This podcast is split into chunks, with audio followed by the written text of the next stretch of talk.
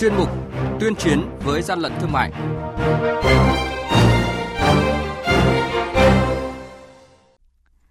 Các lực lượng quản lý thị trường tiếp tục phát hiện cơ sở sản xuất đế giày dép giả các nhãn hiệu nổi tiếng có quy mô lớn. Cuối năm, thủ đoạn gian lận thương mại ngày càng tinh vi, cần phối hợp giữa các lực lượng để ngăn chặn đẩy lùi, là những thông tin sẽ có trong chuyên mục tuyên chiến với gian lận thương mại hôm nay. Nhật ký quản lý thị trường, những điểm nóng. Thưa quý vị và các bạn, đội quản lý thị trường số 4, Cục Quản lý Thị trường tỉnh Hải Dương phối hợp với lực lượng chức năng kiểm tra đột xuất cơ sở sản xuất đế giày, đế dép tại thôn Ngọc Lập, xã Tân Trào, huyện Thanh Miện, phát hiện cơ sở đang sử dụng nhân công và 20 khuôn đúc các chi tiết dép mang nhãn hiệu nổi tiếng đã được bảo hộ tại Việt Nam lực lượng chức năng đã lập biên bản vi phạm hành chính và thu giữ hàng chục nghìn sản phẩm và bán thành phẩm mang nhãn hiệu nổi tiếng. Mới đây, đội quản lý thị trường số 4, Cục Quản lý thị trường tỉnh Lạng Sơn phối hợp với lực lượng chức năng kiểm tra ô tô khách biển kiểm soát 29B00677 phát hiện trên xe cất giấu 600 điếu thuốc lá điện tử hương vị trái cây được sản xuất ngoài Việt Nam, không có hóa đơn chứng từ chứng minh nguồn gốc hợp pháp, trị giá lô hàng trên 100 triệu đồng. Hàng nhái, hàng giả, hậu quả khôn lường.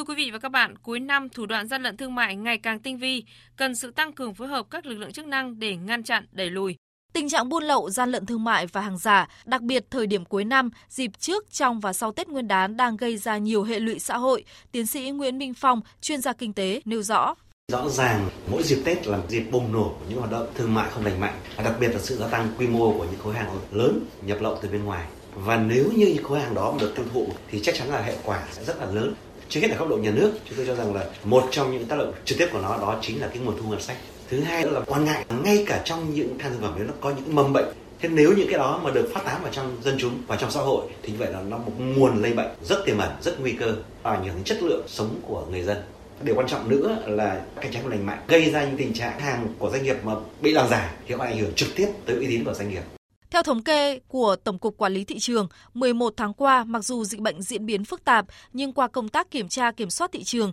lực lượng quản lý thị trường đã xử lý trên 42.600 vụ việc vi phạm, ước thu đạt ngân sách nhà nước 318 tỷ đồng, trong đó có nhiều vụ việc điển hình, số lượng hàng hóa vi phạm rất lớn, hành vi vi phạm ngày càng tinh vi. Ông Nguyễn Quang Huy, Phó vụ trưởng vụ tổng hợp kế hoạch tài chính, Tổng cục Quản lý thị trường cho biết. Mặc dù dịch bệnh phức tạp, Tuy nhiên, hoạt động buôn lậu, gian lận thương mại, sản xuất kinh doanh hàng giả và xâm phạm quyền sở hữu trí tuệ vẫn diễn ra và luôn tiềm ẩn những nguy cơ phức tạp khó lường. Trước cái tình hình này, Tổng cục Quản lý thị trường đã tổ chức triển khai nghiêm túc trong đó có nhiều phương án, kế hoạch cụ thể được xây dựng và tổ chức triển khai để góp phần ngăn chặn hiệu quả, đã xử lý nghiêm các hành vi vi phạm. Qua những vụ việc vi phạm càng cho thấy rõ ràng là cái diễn biến phức tạp trên thị trường, nhất là vào cái thời điểm cuối năm. Vì vậy là các lực lượng chức năng thì phải tăng cường hơn nữa công tác phối hợp trong công tác đấu tranh phòng chống buôn lậu, gian lận thương mại và hàng giả để góp phần bình ổn thị trường và bảo vệ sản xuất kinh doanh cũng như là an toàn sức khỏe của nhân dân. Theo Thượng tá Nguyễn Tân Cảnh, trinh sát viên cao cấp, Phó trưởng phòng 3, Cục Cảnh sát điều tra tội phạm về tham nhũng kinh tế, buôn lậu, Bộ Công an, đối tượng thường xuyên thay đổi phương thức, thủ đoạn vi phạm mới. Năm nay là năm thứ hai, cái ảnh hưởng rất lớn của cái dịch bệnh Covid-19. Vì vậy các vấn đề về thương mại cũng phải thích ứng theo đối tượng phạm tội cũng phải tìm thích ứng trong tình hình tình mới. Mà theo nhận định của chúng tôi thì là sẽ triệt để lợi dụng nền tảng công nghệ số và không gian mạng. Đây sẽ là một trong những địa bàn hoạt động chính để các đối tượng tập trung hoạt động phạm tội, buôn lậu, sản xuất buôn bán hàng giả xâm phạm sở hữu trí tuệ.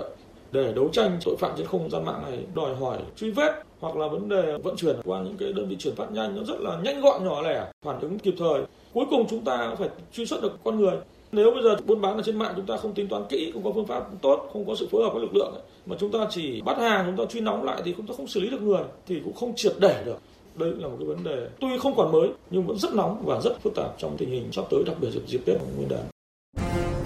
Quý vị và các bạn đang nghe chuyên mục Tuyên chiến với gian lận thương mại. Hãy nhớ số điện thoại đường dây nóng của chuyên mục là 038 85 77 800 và 1900 88 86 55. Tuyên chiến với gian lận thương mại phát sóng thứ ba, thứ năm và thứ sáu hàng tuần. Thưa quý vị và các bạn, lực lượng quản lý thị trường tỉnh Quảng Ninh vừa xử lý thực hiện tiêu hủy gần 2 tấn rưỡi mỡ động vật không có hóa đơn, chứng từ xác nhận nguồn gốc xuất xứ đã tạm giữ trước đó. Trước đó, đội quản lý thị trường số 7, Cục Quản lý thị trường tỉnh Quảng Ninh phối hợp với lực lượng chức năng kiểm tra ô tô biển kiểm soát 14H00278 do Nguyễn Đức Bắc, thường trú tại thị xã Kinh Môn, tỉnh Hải Dương, là lái xe kiêm chủ hàng. Qua kiểm tra, lực lượng chức năng phát hiện trên xe vận chuyển gần 2 tấn rưỡi mỡ động vật không rõ nguồn gốc xuất xứ. Để thực hiện có hiệu quả đợt cao điểm đấu tranh phòng chống buôn lậu, gian lận thương mại, hàng giả những tháng cuối năm, ông Trần Sơn, trưởng phòng nghiệp vụ tổng hợp, Cục Quản lý Thị trường tỉnh Quảng Ninh cho biết. Gần Tết thì tình trạng buôn lậu, gian lận thương mại, hàng giả có xu hướng tăng và tập trung vào một số nhóm ngành hàng phục vụ Tết như là hàng thực phẩm, bánh kẹo, hàng tiêu dùng, quần áo, túi sách vân vân. Với đặc thù là một tỉnh biên giới có cả cửa khẩu trên bộ lẫn trên biển tiếp giáp với Trung Quốc. Do đó nếu như mà không kiểm soát tốt cái thị trường thì à, của mình là có nguy cơ bùng phát tình trạng buôn bán hàng lậu, hàng giả.